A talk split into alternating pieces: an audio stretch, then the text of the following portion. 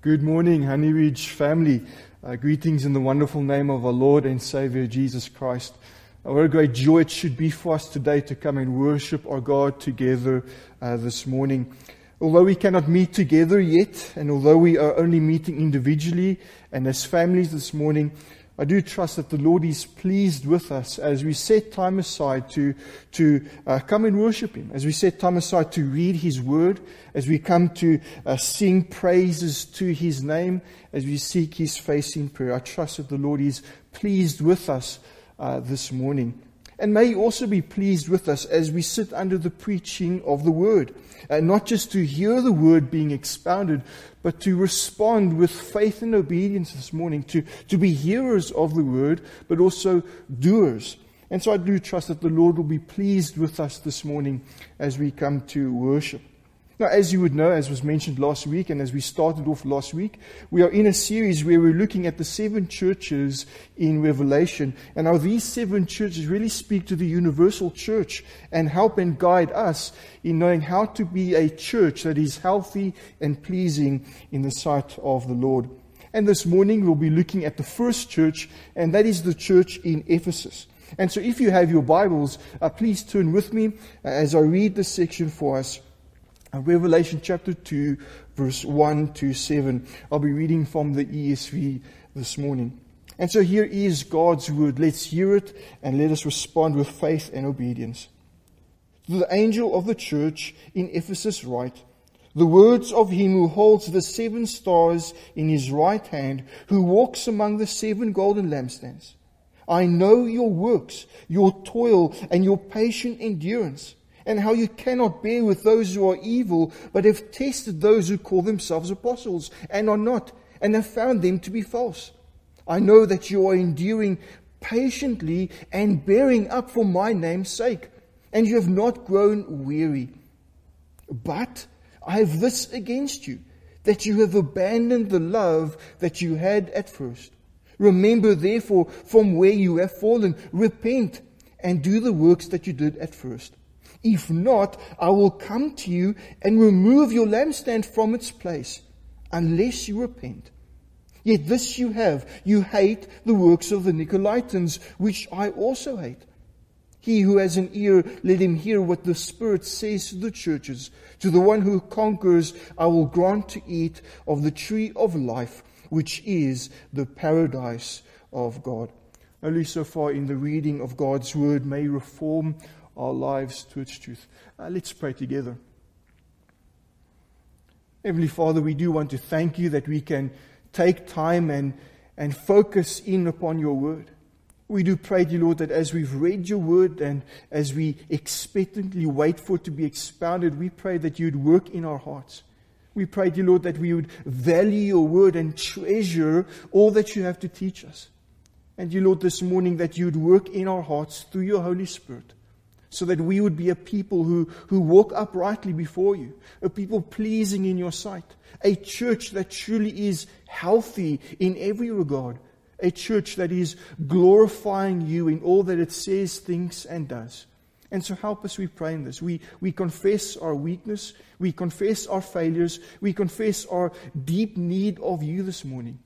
And so we pray, dear Lord, help us this morning. Help us to see and understand your word. Help us to be affected and to live effective lives for your glory. We pray all of this in the name that is above every other name, the name of our Lord and Savior, Jesus Christ. Amen. I'm sure you've been there. I'm sure you've been at that place where Christ and your relationship with Him seems insignificant. I'm sure you've been at a place where, where God and the things of God have lost something of their importance. Maybe you're no longer, you're, maybe you're no longer uh, keeping to your devotions, to prayer and reading. Maybe you're just going through the religious motions and just ticking boxes. Maybe you've lost the joy and excitement that you once had for the things of God. Maybe you've stopped thinking about and speaking about the gospel of God. Maybe you've lost interest in the, in the church and the people of God. Maybe you're no longer involved in ministry as you once were. Maybe you've become focused too much on worldly matters, whether it's sports or hobbies or entertainment. Maybe you're not as concerned about sin as you once were. I'm sure we've all been in that, in that place where our relationship with God in Christ has become less intimate, less personal, less important. I'm sure we've all been in that place where our first love has been abandoned, where our first love has been forgotten, where our love for Christ has grown cold. Who here hasn't gone through a season like that? Uh, I think we all have. I know I have. But see, the real question for us this morning to ask is this Are we okay with our first love being abandoned? Are we content with our first love growing cold? Are we comfortable with a lack of love for Christ and the things of God? We might think to ourselves, well, it's normal, it's to be expected. It is, it happens in the Christian life. We might think to ourselves, well, I've believed, uh, I'm a Christian, I go to church, and therefore we think, well, I'm okay. And so we become comfortable with our Christianity. We become content with our present condition. Uh, beloved, dear saint of God, what I hope to show you today is that Jesus is not comfortable with where you are at. Jesus is not content with our present condition. Jesus is not okay with it when our first love has been forgotten. See, in Revelation 2, we see that Jesus writes this letter to the Ephesian church when he essentially calls upon them to return to their first love. And realize this is no small matter. No, it's quite serious. At the end of verse 5, Jesus says that if the church does not repent and return to its first love, then he will come and take the lampstand away from its place. Which is another way of saying, as Matthew Henry said, eh, he will unchurch them. He will remove them from being his people. See, Jesus is writing to a church that has lost something. Something so important, so vital, that if they do not regain it, they will be lost. And what is it that they've lost? Well, it's their first love. They've lost their love for God and their love for Christ. Remember, uh, the apostle John who writes this also writes 1 John chapter 4, verse 7 to 10. And, and remember what he says there. He says, whoever love, loves has been born of God and knows God. Anyone who, who does not love does not know God because God is love. In this, the love of God was made manifest among us. That God sent His only Son into the world so that we might live through Him. In this is love. Not that we have loved God, but that He loved us and sent His Son to be the propitiation for our sins. In verse 19, He says that we love because He first loved us. See, one of the clear fruit of being born again is a love for God, and by implication, a love for others. But if we do not love, if we no longer are marked by this central love for God, then it calls into question whether or not we are truly born again. It calls into question whether or not we belong in the church. Now, as with all the warnings of Scripture, I believe this warning is given to exhort true believers to greater perseverance. In fact, I believe this passage is calling us to fight for our first love. And notice what it says in verse 7 To the one who conquers, I will grant to eat of the tree of life which is in the paradise of God. See that phrase, the one who conquers, uh, not only speaks of perseverance in the faith, but it presupposes a fight. It assumes a, a fighting spirit that strives to overcome, that strives to conquer.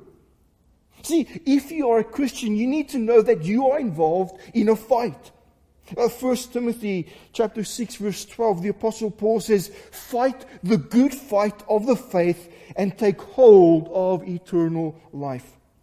Well, in a sense, that's what Jesus is saying here. He's saying, fight for your first love and take hold of eternal life. See, the Christian is called to fight for his or her first love, which is a love for Christ. The, the, the God who has saved us from our sin, called us out of darkness into his marvelous light. And so this morning, I want us to focus on this theme of fighting for our first love, fighting for, for that thing which we sometimes lose sight of. And so, as we consider this theme together, I want to ask three questions. The first question is this Where is this fight to be fought? Where is this fight fought? We need to recognize a few things about the Ephesian church. Uh, the Ephesian church had a strong and prestigious Christian heritage. In Acts 18, we see that they were exposed to the preaching of Apollos. In Acts 19, they sat under the ministry of Paul. In 1 Timothy and 2 Timothy, we see that they were influenced and ministered to by Timothy. And tradition even tells us that the apostle John himself ministered in Ephesus. See, this is a church that enjoyed many blessings. They sat under sound teachers. They had a strong Christian heritage. They had seen God at work in their midst through holy men. But not only was this a prestigious church, this was a, a zealous church. We see that they were zealous for good works. Verse 2 says, Jesus says, I know your works, your toil, and your patient endurance. See, this is no lazy church. No, this is a hard working church. This is a church that is active in ministry. But not only are they zealous in good works, they are zealous uh, for the truth. Verse 2 carries on and says, You cannot bear with those who are evil, but have tested those who call themselves apostles and are not, and found them to be false. See, this is no doctrinally shallow church. No, this is a theologically sound church. This is a discerning church. This is a church that cares for the truth. We are even told that they hated false teaching. He says, You have this, you hate the works of the Nicolaitans, which I too hate. See, this is a church that is zealous for the truth. But what is more, they're not just zealous for good works and zealous for the truth, but they're zealous for Jesus' name.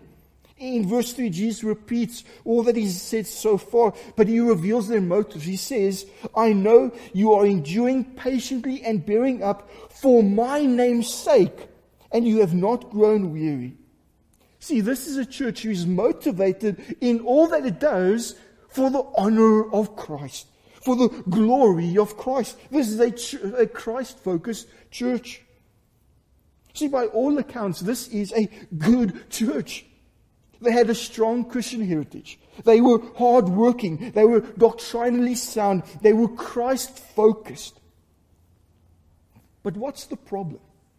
Well, the problem is their first love has been abandoned. They were no longer motivated by that love for Christ. And it's not that they stopped loving Christ. No, they loved Christ. They, they suffered many afflictions for the name of Christ. But the real issue is this their love for Christ became overshadowed. Their love for Christ was not as strong and fervent as it once was. Their love for Christ has been weakened by other loves. The love for Christ was, was no longer central to their motives. It was no longer the central driving force behind all that they did.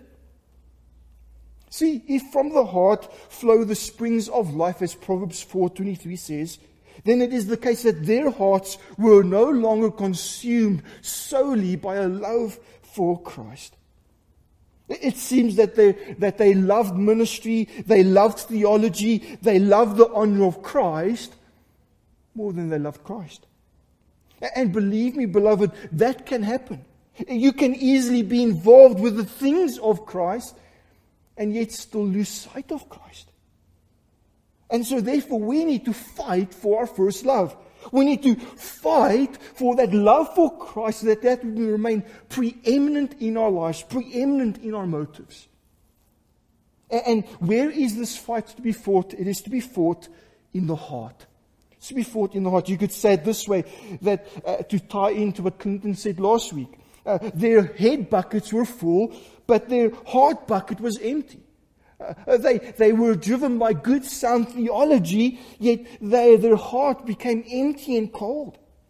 Another way to say that is this their heads were full, their hands were active, but their hearts were cold.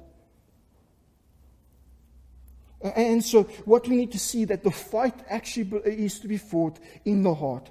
Or more specifically, this fight is to be fought in the affections. It's to be fought in the affections. Now, you might be asking, what are the affections? Well, the affections are the inclinations of the soul, they are the desires of the heart. Uh, one author has said it this way Affections are the feet of the soul, they are what carry us to something and away from something. Uh, Paul Tripp said it this way he says, You and I are always desiring. Desire precedes and determines and characterizes everything we do. At the foundation of all we do, whether right or wrong, is a heart full of desire, or we would say a heart full of affections. See, once this Ephesian church was on fire for Christ. Their hearts and minds were captivated by Christ. They desired Him above all else. But now that flame has died down. Uh, their hearts were no longer set upon Christ alone. They desired other things. Their affections for Christ grew cold. See, despite all that was good about them, despite their strong heritage, despite their good works, despite their sound doctrine, despite their zeal for Christ, Christ is displeased with them because their affections for Christ were abandoned. Their heart's desire for Christ was, was, was displaced. And see, beloved, this is where the battleground is. This is where the fight is to be fought. Your affections, the desires of your heart. See, understand this. You can be exposed to the greatest teachers. You can be involved in the greatest works within the church. You can be the greatest defender of orthodoxy. But if your affections are lost, you will be lost. If your affections for Christ are abandoned, Jesus warns you, you will be abandoned. Beloved, this is where the fight is. And this is what Christ cares for your affections, the desires of your heart. Listen to John Owen on this. The Puritans, uh, more than many other groups, understood uh, how affections work and how important the affections are. And John Owen says this he says, the greatest contest in heaven and earth is for the affections of the poor worm we call man.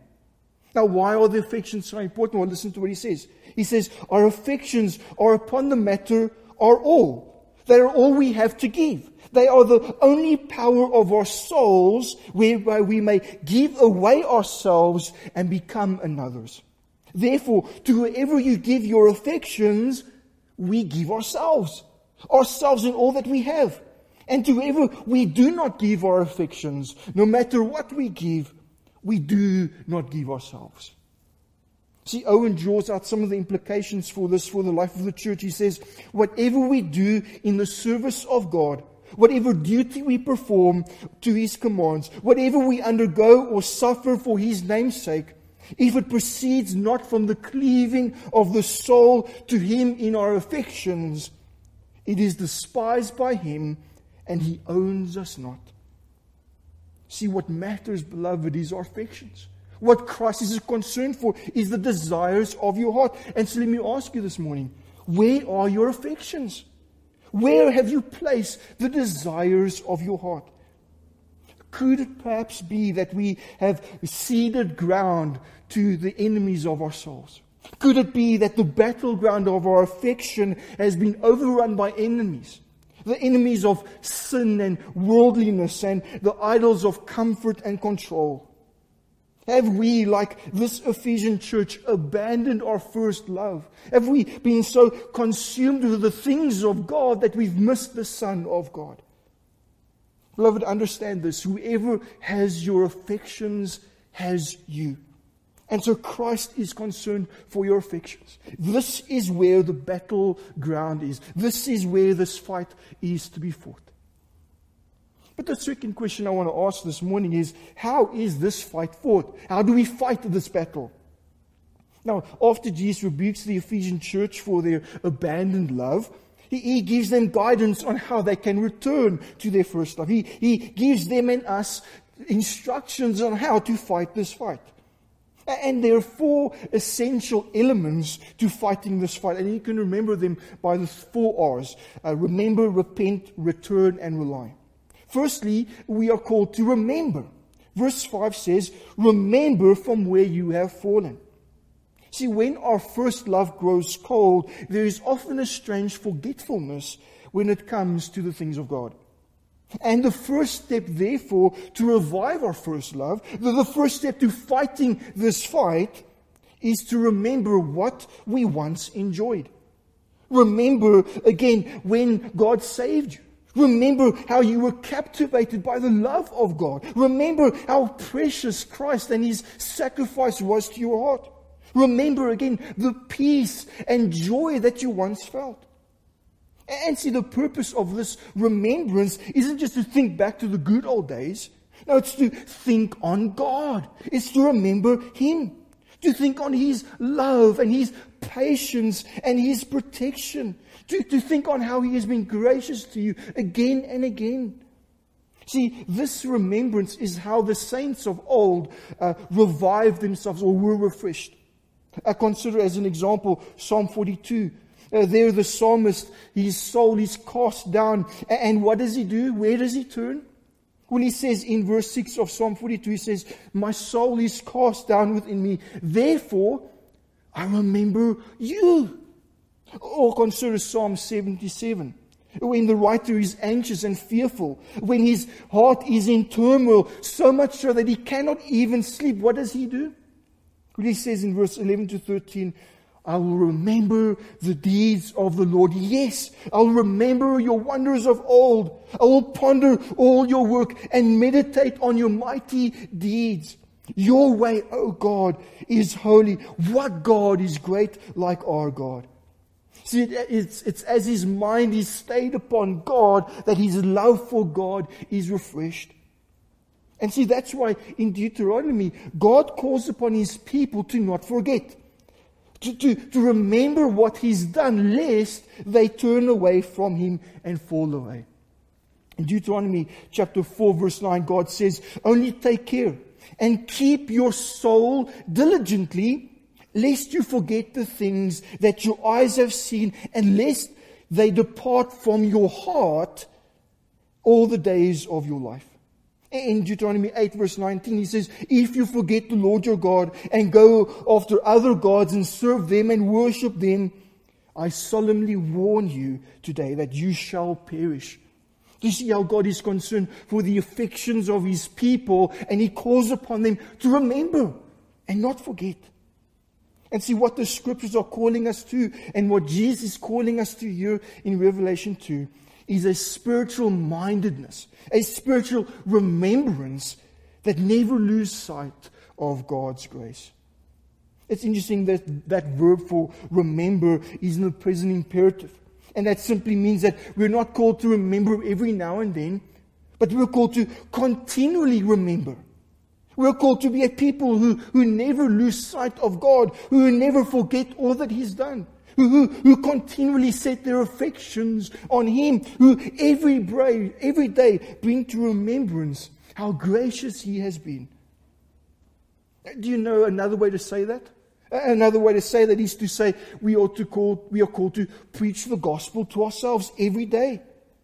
That's how we fight for our first love. We, we bring to remembrance all that God has done in, in His saving grace, in the power of God that has saved wretched sinners like us. We bring that to remembrance so that our affections again would be set upon Christ, so that we would desire Him more and more. Uh, that's how we fight for our first love. We remember all that God has done. But secondly, we fight this fight also by repentance repentance. In verse 5, Jesus simply says, repent. In essence, all sin is about loving something more than God. And so when we allow our first love to grow cold, we must repent. We need to understand this. Allowing our first love to grow cold is a serious sin. Allowing something else to become more lovely to us than Christ is no small matter. It grieves Christ It tramples upon His grace. It shows contempt for His sacrifice. It disregards His plans for us. And therefore, it requires of us repentance. And beloved, we know that repentance is more than just a recognition of our sin. It's more than just a, a, remorse over our sin. It's also a repudiation of that sin and a reformation of our lives away from that sin. See, to fight for our first love, we cannot leave sin to have its way. We cannot leave sinful affections to influence us. No, part of fighting for our first love is repenting of all competing loves and putting those other loves to death. See, sinful affections aren't like leaves that just fall off the tree. No, they are, they are weeds that entangle and, and, and, and choke the life out of us. And therefore, they need to be removed. They need to be put to death. I consider what Paul says in Colossians chapter 3, verse 5. He says, Put to death, therefore, what is earthly in you sexual immorality, impurity, passion, evil desires, and covetousness, which is idolatry. See, all of those touch on the affections. They touch on the state of our heart. And Paul is saying we must put to death those sinful affections. See, you cannot maintain a love for Christ and still maintain your sinful affections to, to draw you away from Christ. No, we need to turn from, repent of, and put to death those sinful affections that want to rob us of the joy we have in Christ. And so we need to repent. Thirdly, we must not just uh, remember and repent, but we must return. That is to say, we must return to doing the things we did at first. In verse 5, uh, the Apostle John says, Repent and do the works you did at first. Now, what works is Jesus calling to? Well, my, my best bet is this He's calling us to return to the basics. He's calling us to, to return to, to the basics of the faith and growing in the faith. See, this was a church that, that labored hard in performing good works, a church that excelled in the study and propagation of sound doctrine, a church that bore witness to Christ. It seems to me that amidst all of this activity, they had forgotten to stop and do the basics. And, and what are the basics? Well, it's essentially growing in your knowledge and relationship with Christ. And how do you grow that knowledge? How do you grow that relationship? Well, it's through the simple and ordinary means of reading and meditating upon the Word. It's through the intentional, heart searching prayers offered to God. And it's in the fellowship of the saints. And realize, beloved, this is something we must fight for. We must fight to return again and again to the basics. We must fight to, to make time for God's Word. We must fight to make time for, for focused prayer. We must fight for time with God's people. Why? Because it's in these simple and ordinary means through which our relationship with Christ is, is built up and, and, and strengthened. See, it's easy for us to neglect these basics. It's easy for us to be taken captive by our work and our family and our hobbies and even ministry, so, so much so that our devotional time with Christ loses out. So much so that our, our, our devotional relationship with Christ suffers. And so therefore, it's important to keep the main thing the main thing. And the main thing is to grow in our relationship with Christ and that relationship is one that ought to be prioritized, preserved, and provided through for through the simple and ordinary, ordinary means of the word and prayer and church. And so let us return to those basics if we are to return to our first love. Now, there's a fourth element of fighting for this first love. It's not explicit in our text, but it's implicit. But I think it's an essential point, and that is this we must rely. Uh, rely upon what for who? For what? Uh, uh, well, we're called to rely upon the Spirit. Uh, verse 7 says, He who has an ear, let him hear what the Spirit says to the churches. See, this verse speaks of the continuous activity of the Spirit in the life of the church. And it is a call to, to pay attention to what the Spirit says. Uh, let's remember that we are all by nature dead in our sin. We are all by nature blind and deaf to the things of God. It was the Spirit who regenerated us. It's the Spirit who, who opens the eyes of our hearts to see. And guess what? We are still reliant upon the Spirit. It's the Spirit that convicts us of sin. It's the Spirit that, that puts sin to death within us. It's the Spirit that, that revives our affections. And therefore, we need to rely upon the Spirit. And see, the good news, beloved, is this in this fight for your first love, you do not fight alone. No, God has given His Holy Spirit as a helper to carry you and strengthen you. But in this fight for your first love, you need to walk in and live by in, in step with the Spirit. And how precisely do we do that? Well, we, we walk in step with the Spirit by faith in the finished work of the Son, by prayer when we yield ourselves to the power of God and to the will of God by obedience to do what He has commanded us, and by thanksgiving as we praise Him for all that He has done and can do and will do. See, all in all, this is how we fight for our first love. This is how we retain and return to that first love. We remember the gospel daily. We repent of those worldly and earthly affections. We return to the basics of God's word and prayer and fellowship and we rely upon the Spirit to lead us and guide us in this fight. And beloved, may we be a church who, who returns to our first love, who are not content with uh, letting our first love grow cold, but rather with great zeal keep our eyes fixed upon the gospel as we repent of worldly affections, as we return to the joyful means of grace like the word and prayer, as we rely upon the Spirit. And so that's how we return to our first love.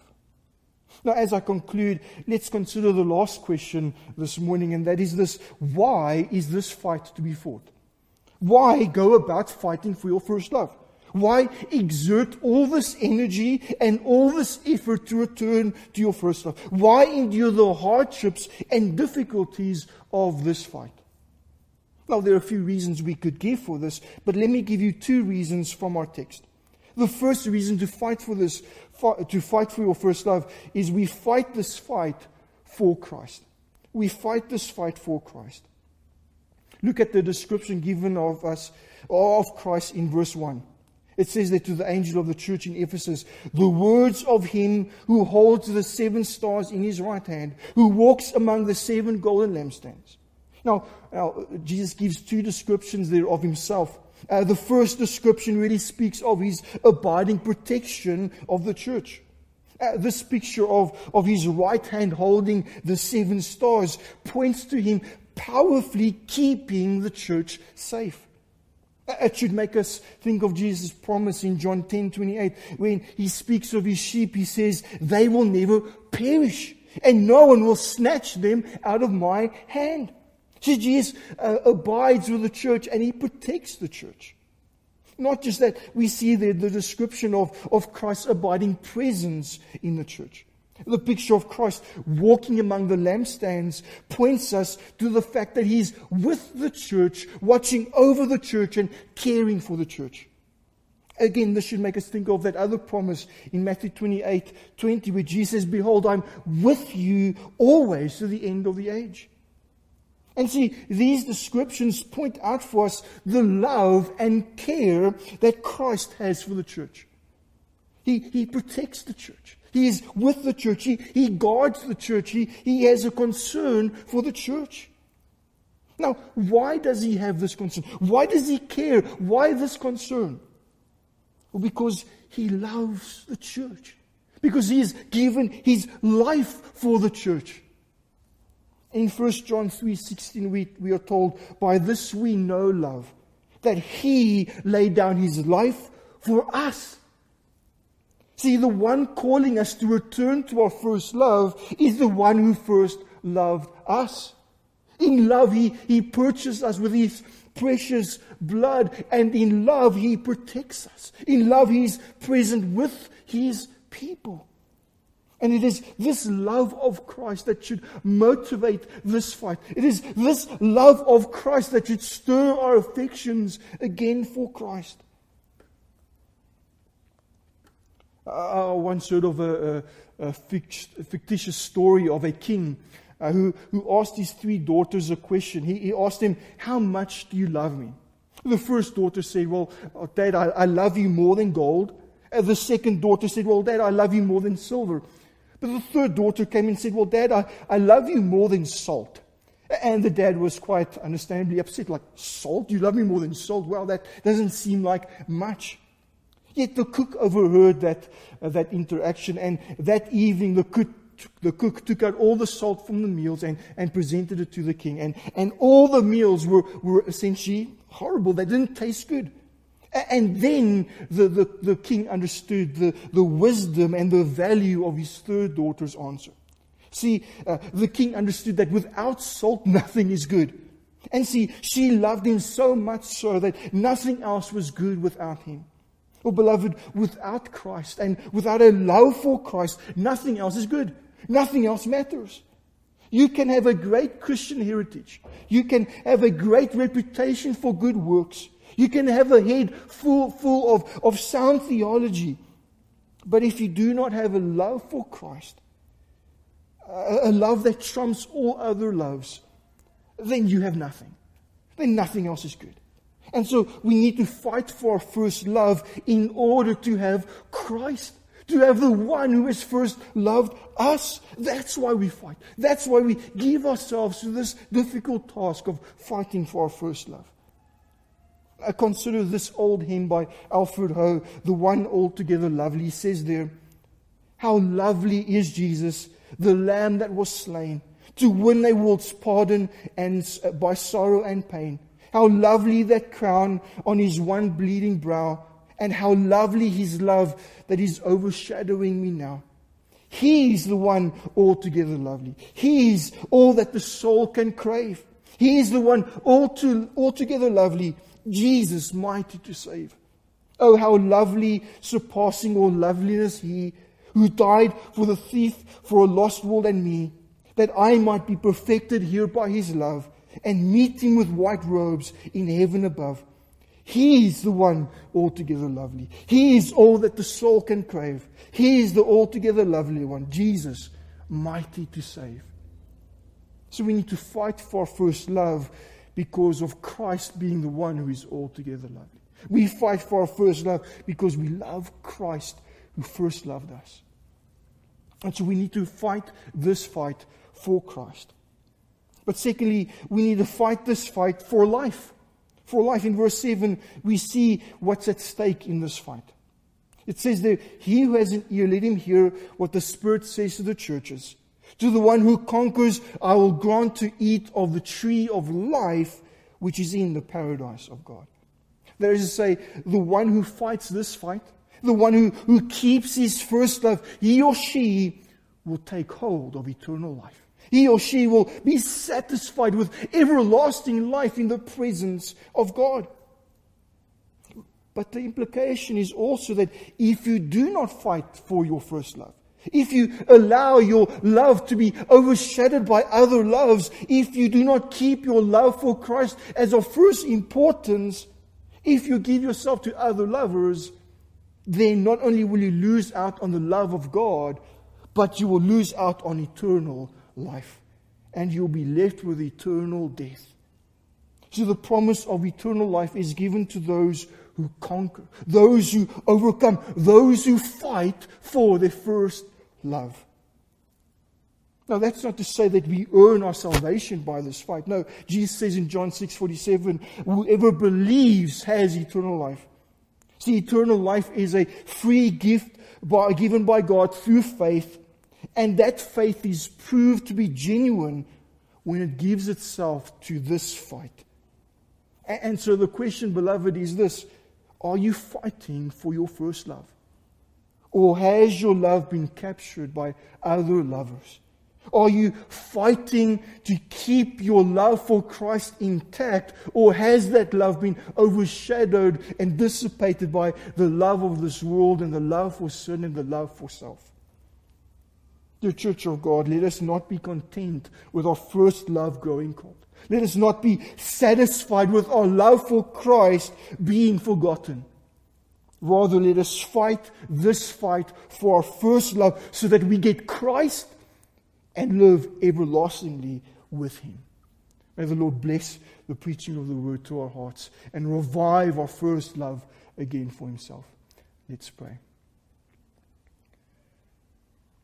Heavenly Father, we come before you this morning and we pray that you would forgive us for the many ways in which we allow our love to grow cold. Whether it's through this world, whether it's through sin, whether it's through uh, worldly entertainment or hobbies, whether it's even through busyness in ministry. We pray that you'd forgive us. We pray that we would not neglect the great salvation that has been purchased for us in your Son rather that we would cling to Christ again and again with, with fervent, wholehearted love. Help us, dear Lord, to be a church who's not just uh, sound theologically, but filled with a love for Christ. Help us to have a, a bucket that is full of love given in sacrifice to Christ. And dear Lord, we come and confess our need of you, and we pray that through the Spirit you'd work in our midst and help us to be a, a church that is marked by this first love for Christ, that carries us in all that we say, all that we do for your glory and your kingdom in this place. And so help us, we pray, and move in our midst and revive us, we ask. In the name that is above every other name, the name of our Lord and Savior, Jesus Christ. Amen.